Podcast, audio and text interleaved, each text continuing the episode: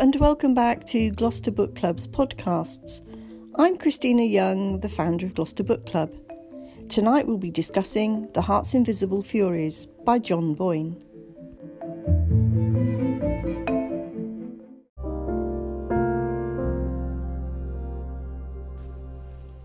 Cyril Avery is not a real Avery, or at least that's what his adoptive parents tell him, and he never will be.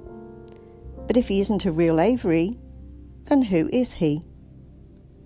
Born out of wedlock to a teenage girl cast out from her rural Irish community and adopted by a well to do, if eccentric, Dublin couple via the intervention of a hunchbacked redemptorist nun, Cyril is adrift in the world, anchored only tenuously by his heartfelt friendship with the infinitely more glamorous and dangerous Julian Woodbead. At the mercy of fortune and coincidence, he will spend a lifetime coming to know himself and where he came from, and over his three score years and ten, will struggle to discover an identity, a home, a country, and much more. In this Boyne's most transcendent work to date, we're shown the story of Ireland from the 1940s to today through the eyes of one ordinary man the Heart's Invisible Furies is a novel to make you laugh and cry while reminding us all of the redemptive power of the human spirit.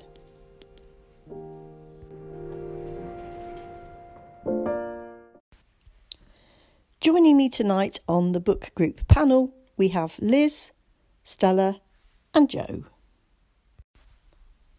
Long before we discovered that he had fathered two children by two different women, one in Drimoleague and one in Clonakilty, Father James Monroe stood on the altar of the Church of Our Lady, Star of the Sea, in the parish of Goleen, West Cork, and denounced my mother as a whore. That's pretty powerful stuff, isn't it? And that's the first opening paragraph of the book, and it's one of the ones that really grabbed me. Let's come to Liz to see what she thought about the book. I felt ambivalent towards this book. I mean, it, the first half of it, which is predominantly set in Ireland, made me feel a little bit concerned about my Irish heritage, um, particularly about the two concepts I'm going to talk about. I can understand why it was written, that um, the author himself had experienced a lot of the problems of being homosexual. Mm. I thought it was a tad on the long side. I think it could have done with a bit of pruning. It was quite a long book. And one thing that I didn't particularly like, and, the, and then the nearest equation I can give is sort of Oscar Wilde flip of things. They took mm. things, he mentioned things that were incredibly serious, but he made them funny. Yes. Um, in the same way that, say, Oscar Wilde did a lot in, uh, you know, he, you you know the price of everything, the value of nothing, that sort of thing. And at times, I wanted to say to the author, "Don't make it a joke. You know, I know you can, and it makes us laugh." I want to talk about two things: for the attitude to women in the book, and the attitude to homosexuality. And I will be concentrating on the first half of the book, which is mainly set in Ireland. So, as far as women are concerned, patriarchy and misogynism are the two words that I can think of to sum up the way that women were treated. A um, couple of quotes. Reading gives women ideas. I don't let them loose on books, it makes them think. Women should never have been given the vote. Um, and when poor Cyril is sitting in front of that awful doctor and says he doesn't like his girlfriend, the doctor says, "Oh, none of us like women." You know, a number of times I, I, I wish mine would never wake up again. This this complete motif of misogyny that seems to run through the book. The thing that stuck most in my mind is the priests ran the country back then, and basically, as it says in one point priests don't like women very much, mainly because they can't have one or they have one on the quiet. and then they feel guilty, and this nasty, evil temptress has made them sin. Um, so, a lot of the misogyny, I think, is coming from the priests. They look on women as nasty forbidden fruit that, you know, it's pure St. Paul's. You know, my body's a temple. If it wasn't for you, horrible whore, I wouldn't have any problems, sort of thing. So, women are, are described with all sorts of pejorative terms throughout whore and prostitute being mm. the main couple. And the story starts with this awful, brutal expulsion of Catherine from her church, her family, and her village, where she is dragged up onto the pulpit by the priest, denounced in front of everybody. Um, and yet, the one telling comment all the women sat in their pews, hoping against anything that the culprit, the father, wasn't one of their sons, or even worse, one of their husbands. Mm. It was Catherine that was getting thrown out, um, but it takes two to make a baby. Um, and the blame was entirely with her, and the way she was treated sums up the way women are looked on. Um, I liked her first boss at the tea shop um, because she also was a woman who had done the worst thing you could possibly do. She got pregnant outside of wedlock and she'd born a child. Um, and as we found out, um, it was incest. It was her father. Her mother actually helped deliver the baby, cut the cord, but the father was the dad standing there. Yeah. Um, so unmarried mothers have no support, they have no sympathy, they are entirely to blame for the situation that they find themselves in. Um, and I think at the time in Ireland, the power of the Catholic Church can't be underestimated. It was a very masculine, patriarchal place where women really, it, it's the classic Madonna and whore. You're one or the other. You can't just be a normal mixture of both. And the sentence to finish up on this bit about women um, came near the end. Um, and it's Christianity was just a concept, it wasn't a way of life.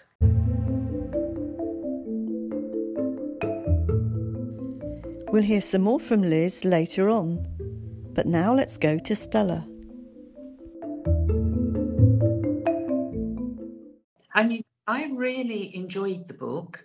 It's, I would say, it's quite a long book. So it's 650 pages or thereabouts.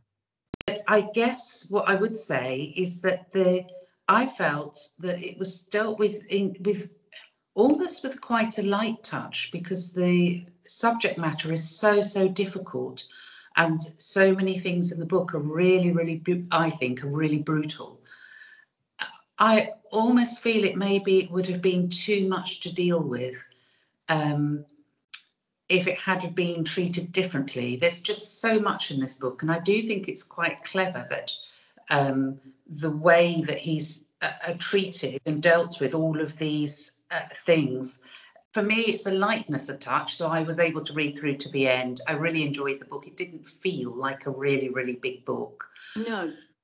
I agree about the, the I kind of agree. The priest. For me, I did find that quite humorous. I guess that's that's probably in very bad taste, but I found it quite comical, and I maybe it's not always easy to be terribly sympathetic towards priests at the moment because we're finding out more and more about the, the widespread abuse that priests have have carried out. So yes. I'm not quite so sure about that. The book covers 70 years, doesn't it? So it's it, it really does cover the history of um, Ireland and homosexuality and the, the enormous, in some ways, the enormous change from then, from the opening scene, which I thought was really powerful, of this girl. She's 16. She's, as Liz says, she's pulled up to the front of the church and she's um, banished. Her parents are quite okay with that. Everyone appears to be completely okay with that. I thought that was really, really powerful, and all the way through up to 2015, which is where Ireland legalises gay marriage. So in some ways, things have really moved a lot, but then in other ways, maybe they haven't moved so much as well, because some of these things that you talked about, this misogyny, we know there's so much in the press at the moment about um, women, the Me Too movement, um, and the, the, the sort of the absence of men in these equations. So, you know, Catherine was thrown out, but there were two people that made that baby, but only one person that was punished for it. The other person seems to be entirely absent from any conversation around that. And moving forward to today, you know, people are starting to say this is the same with violence against women. We hear about violence against women, but men are, are fairly absent in that yeah. whole conversation sometimes, the, the, sort of discussion about, uh, you know, male violence or what against women or whatever. So, and I think the same for um, homosexuality as well. Some things have moved forward and some things probably haven't. Yeah. Um, but I have to say, I really, really enjoyed the book. The other thing is, hopefully, someone else will pick up the structure of the book in the seven-year segment. Yeah, good, isn't it? Um, you're right. The novel is set over seventy years. Um, I think I've, I've listened to John Boyne talk about that, and he said that um, there is this kind of age-old kind of uh, feeling, really, that life changes every seven years. So, you know, after, you know, when you're seven and when you're 14, when you're 21, 28, and it, and it goes through that. And he said that that was kind of one of the reasons why he wrote it in that way, because um, it was also nice to have this seven year break. Um, and then he could go into a different kind of part of Cyril, Cyril Avery's life. Um, and, it, you know, just having that kind of gap meant that he didn't have to he he had to fill in the bits so that you kind of knew what had happened in that seven years, but he didn't have to go into it in a massive amount of detail. So it was actually quite a good uh, way of writing this book, really. I think for him. Um, yeah, and you're right. It, the seven year stuff, I quite like that. I don't know what the rest of you thought. What did you think about that, Joe? The- yeah, I agree with you. It was effective, and it just just occurred to me that it's the same period as the BBC used with their Seven Up and 14, mm. their, their, anthropological documentary about right. a group of children growing up. That's yeah. every seven years you visit them. It's a very right. effective way of doing it. Yeah. And as you said, you you find that in between each visit, your your things have happened, and you spend half the time trying to work out yourself what has happened here, looking for clues. Mm. It, keeps your interest up. Very effective. I mean, the book itself is really talking about prejudice in Ireland, isn't it? That's that's basically what, what it's all based around. John Boyne tends to talk about prejudice in lots of his books. You may know that he's he's also the author of The Boy in the Striped Pajamas. Um, he you you if you have read more than one of his books, you realise that prejudice is one of his sort of main themes that runs through lots of his writing. It is following Irish history through the Cyril Avery and his strange upbringing. Um, Joe, do you know where the, just talking about the title, do you remember where he gets the idea for the title from? Yeah, it, it's taken from um, uh, philosopher Hannah Arendt's description of uh, W.H. Auden, the poet. That's right, yeah. He, he, he suffered from a, a, medical condition which gave his facial skin an elephantine look, very, very creased and crumpled really quite remarkable. And she she said he looked as if he had the the, the heart's invisible furies on his face. that he yeah. was carrying the, the weight of the world on his shoulders, basically. Yeah, yeah that's right. Um, as as you've mentioned, lots of anger, lots of comedy in this book. I think very difficult to explore Cyril's own sexuality in a country where homosexuality was illegal at the time when he was growing up. Joe, did you want to say something about what your thoughts are about the book? Yeah, well, let me first of all say I really enjoyed it. It's one of the best books that we've read, uh, if one of the best books that I've ever read. I really put it up there with the best few. Um, and my thought was, how on earth do you follow this? It's a fantastic book. It really would take some following. Um, nominally, of course, it's, it's a picaresque story of one gay man's life over his biblical 70 years, three score years and 10. But in reality, it's more of a modern social history of Ireland over the same period, from the war to the present day. Um, he deliberately set the story to end in 2015, which is the year that the um, referendum approved the allowance of same-sex marriage in Ireland. So he went 70 years back from that, which would take him to 1945, at the end of the war, which is exactly when the story starts.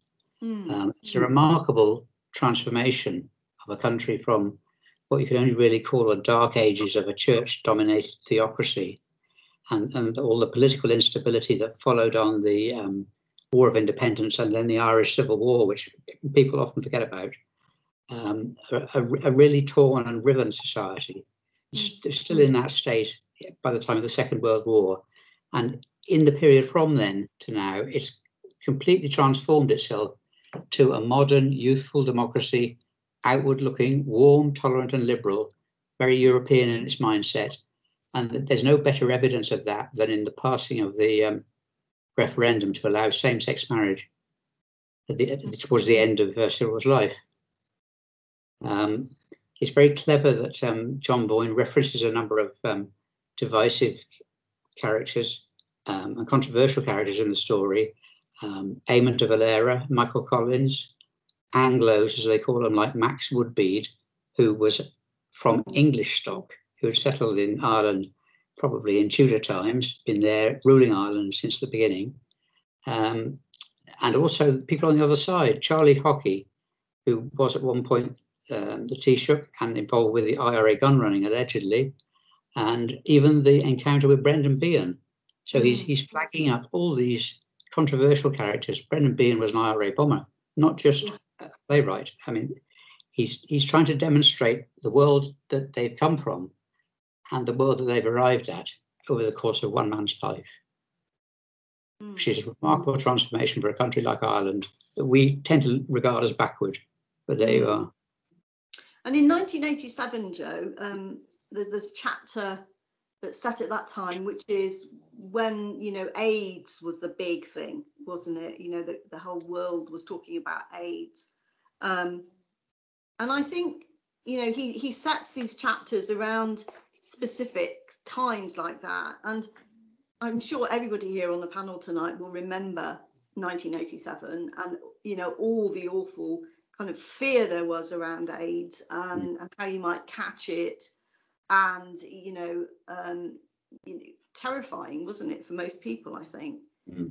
And how far we've come since 1987 in the treatment of AIDS as well, because now it's actually very much a treatable condition. It's very difficult to pass it on to anyone else now uh, if you're on treatment. So it, it, just goes to show how much the world has come on from that. But I think his chapter about AIDS, well, that's that whole time that he was spending um, working in the um, the hospital where all the AIDS patients were, yeah, was a really heartbreaking. It was. Um, and, and the fact that they basically had no treatment for at that point, had no treatment for them. And his visit is at Mount Sinai Hospital, wasn't it, in America, which is one of the leading hospitals in the world. Yeah. He's going in there um, purely as a, a, visitor to try and provide some comfort for the patients. Yeah. That's all he can do. Yeah. I think he does with the AIDS epidemic. One one point he does skim over, he doesn't mention it specifically, is that for a long time it was referred to as the gay plague, mm. that it was something which was brought upon yourself by your own wicked actions. And that was a very, very strong belief in parts of America that it was deserved sickness in a way, it was divine punishment. Um, and given how he's described being a young homosexual in Ireland, and this was a, a, a, view in America, he didn't, the author didn't really bring that out, I don't think. Mm. Interesting. Um, I was going to mention side character really in the book, but one I quite liked, Maud Avery. Um, hated the idea of popularity. Um, she was kind of included there, I think, for a bit of comic relief as well. But there was also a serious side to her because she was an extremely good author, but she hated the idea that anyone would buy her books, which I found quite funny. Um, and then there was the tea towel incident, if you remember that bit, where women novelists, writers in Ireland at that time didn't get themselves onto the tea towel when all the male writers did get themselves mm. onto the tea towel. Um, and you were left thinking, will Maud Avery actually Maud Avery actually get make her way onto the tea towel at some point? So it was a kind of again, it was raising of raising the issue of this subtle diminishment of women writers, I think. Um, and I think John Boyne has said that he's thought about actually, you know, Maud was writing some book which we never really got to know what it was about, but he thought he might write the book um, as Maud Avery. Yeah. And uh, I thought that was quite a funny thing for him to say because everybody wants to know what Maud Avery's book would be like. What did you think about her as a character, Stella? Did you quite like Maud? Well, I, I didn't really understand her very much. I mean, she was very fleshed out, and obviously, I think she, I felt like she was a little bit of a caricature. So that was quite, you know, lots of comical things around her. But I guess that the first part about Maud was I didn't actually really understand, and maybe I just missed this point. I didn't understand why they adopted a child. Was it literally because they didn't have a child and that's what you do?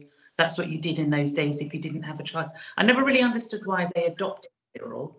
So that's sort of the first point for me. But regarding Maud and the tea towel, I did love that. And I, I did love the way he treated those things. I thought it was quite a light touch again. It was comical, but it really did make the point. It just didn't feel laboured. You know, it was just done in a very comical way, but it's a it's a very clear point there. Yeah, I think so. I think there's a really clear point coming through there about women writers in general.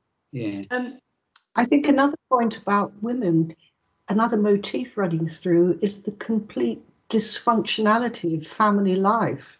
Even those women who are married and have acceptable status, mm. most of their husbands are unfaithful to them. Um, the relationships between parent and children are inadequate in a lot of the cameos. So I think, apart from homosexual and women being discriminated against, it, it paints a fairly light-hearted but bleak picture of family life. Mm, definitely. And I seem to have a memory, and I may have got this wrong. Didn't Maud and Charles lose a baby of their own? Was that? Am I mixing that up with another book, or is that right? No, I think you might be right. I think yes. they did lose a baby. Mm. Um, whether it was a miscarriage or mm. an infant that died in infancy, I don't know. Mm. I think there was uh, some sort of lingering regret that might have been the motivation for them to adopt yeah. Uh, Cyril. I was going to say that they obviously were looking for to adopt because the um, nun, hunchback redemptionist nun, brought Cyril as a baby to them. That's so right. she must have known they're the people who get the next baby that's available, or whatever the deal was. Mm, exactly.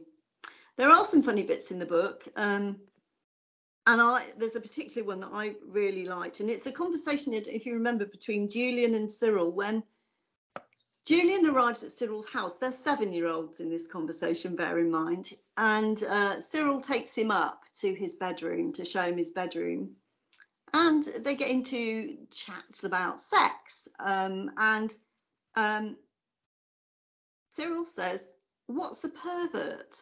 I asked. And it's someone who's a sex maniac, Julian explained. Oh. I'm going to be a pervert when I grow up, he continued. so am I, I said, eager to please.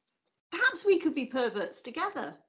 that was so funny because actually I could imagine these two seven-year-old little lads talking yeah. like that, you know, and I'll show you mine if you show me yours, which in yeah. fact is what they were doing in that exactly. movie. Yeah, Um, and and it just spoke. It was so funny, and I could see it happening. And I thought that was really well observed by John Boyne. Um, he's probably been in a similar situation himself at some point in his life, but I just thought that was really really funny. And um, he he is very good at writing funny scenes, really, really good at writing them. His dialogue, I think, is very good in funny scenes as well. Um, I think he's trying to write scripts, uh, be a script writer before, and he says he really can't write, do script writing, but he can do funny dialogue in books. So I thought oh, that's interesting. Um, I, I think that's where the sort of the light touch comes in. And on that point about Julian and Cyril, I think the ambivalence about Julian's sexuality is quite key to the book because when Cyril tells him just before he marries Alice that he's gay, Julian doesn't care that he's gay, just that he hasn't told him that he's gay. And of course, he ends up dying of AIDS in the end. Yeah. But this sort of that I found a little bit hard at time, this humour at, at some pretty bleak things. All I hmm. can do is compare it. We've read, there have been several books published recently about slavery in America. Yes. Seven Years a Slave, the, the, the, the, the railroad, mm. which were very bleak and very graphic and very brutal. You could have written a book about this in the same sort of style, but he's the author's chosen to make it light-hearted. Yeah. Mm. I mean, could it be that's because he finds it really difficult, you know, in lots of ways to talk about these these things without, you know, making it too bleak, if you like?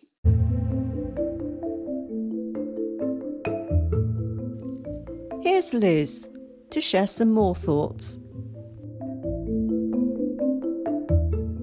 I was absolutely astonished when I found that it wasn't until 1992 that the World Health Organization stopped listing homosexuality as a mental disorder. Really? You know, my children were all born and at school by yeah. then. Yeah. Um, and it wasn't decriminalised in Ireland until 1993, a long time after, well, England and Wales were the first, then Scotland, Northern Ireland dragged its feet for quite a long time. Um, and it wasn't until 2000, 2001 that the four countries of the United Kingdom decided to bring the consenting age limit down to that of heterosexual partners. Um, it was 21 for a long, long time. Yeah. And of course, if you like, there is some validation because 25 years after that 1993, um, Ireland has an openly gay prime minister. Um, so it comes full circle. The way that homosexuality has to be undertaken, it is heartbreaking. Um, it's described as something that had to be furtive, hurried, and it had to be purely physical, often done in the dark, in the park, in the toilets. It was sordid. It was purely physical. There could be no relationship. It was just a sexual release. It was normally with complete strangers, so you didn't build up any kind of relationship. You didn't go to bed together. You didn't fall asleep. You didn't wake up. It was purely a quick physical act true, isn't it, Liz, that the history of gay men, well, not just in Ireland, but everywhere really, it, and um, and the relationship with women is is that they were had to get married, or they, you know, society kind of made them get married, and they married a person of the opposite sex, and they condemned them really to a loveless relationship because of that. Would you agree? Yes. It a couple of to finish a couple of um, cameos from the book so shocking. At the beginning of the book, Sean's father turns up and murders his son, and we're told the jury acquits him of murder since his crime had been committed under extreme provocation, i.e., the homosexuality of his son was incitement to murder. Yeah. Um, the scene again. This was when I said I, I wish you hadn't turned it into a joke where the priest dies in the confessional. Oh, yes, the confessional. Um, it's funny, but it shouldn't be. And that didn't really ring true because I very much doubt whether that was the first time that a parish priest in Ireland had heard sins like that or had not partaken in them himself. Yeah. Um, the most horrific thing was the doctor who was doing the conversion cure. Um, with with with Cyril, um, yeah. and that unfortunately is still going on all yeah. over the world. It may not be quite as brutally physical, but it's psychologically just as damaging.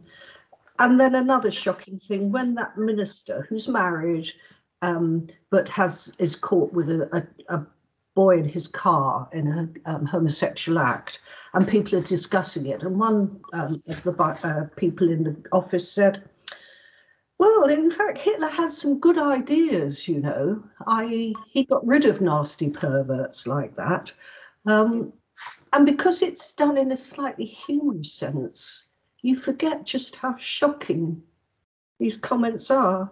That it didn't look at any homosexual women, this story, only looked at homosexual men. Whether they would have been given the same sort of treatment, we don't know in this story. Um, but they were regarded as abnormal, diseased, dirty. Um, and when later in the story, Alice says to Cyril, Why did you lie? Why were you so dishonest? Well, what choice did he have? It was criminal activity. Mm-hmm. It was one that he would be, if not sent to prison, so certainly socially castigated. Do you remember um, his first girlfriend, that awful Margaret, Maud Margaret, is yes. quite proud of the fact that she won't serve a customer that she thinks is homosexual and you know don't don't spoil my bank. Go and get your money somewhere else. Um, it's almost as if contamination by association. Yeah. And it brought out a lot of time that many married men were secretly gay. They they kept their wives they kept their families but they indulged in these clandestine dark furtive sexual release which was the only way that they could fulfill their nature And finally, to sum it up. I became really immersed in the story when I read it. I, I really fell in love with a lot of these characters. And then I had my heart fully ripped out as well when I was reading it. I think it's a masterpiece of writing. I don't know. What did you think, Joe? Did you, you've already said you really, really loved yeah. it. Like I said, really up there with the best books that I've ever read mm. my whole life. So really clever writing, um, very very emotive writing. I know that there are autobiographical elements in the book. He, he said that, well, we know he is gay, and that he has said even if you look at the don't necessarily have to look at interviews with him in his own author's note, which is in the back of the book, and in my opinion is one of the best bits of the whole book.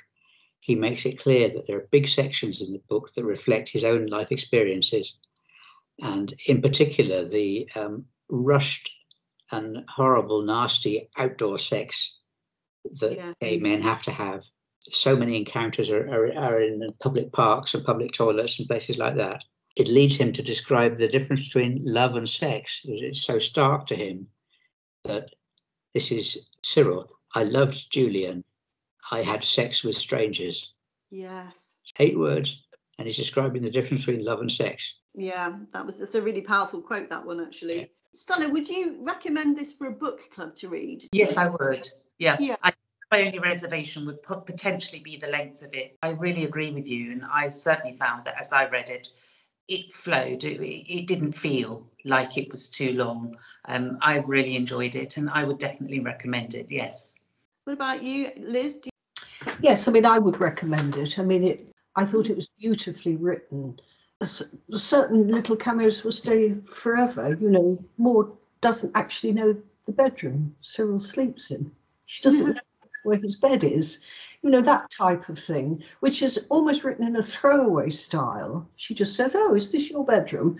Yeah. But there's this huge meaning behind that one little sentence.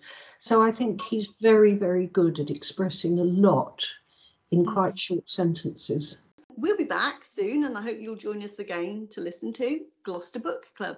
Bye for now.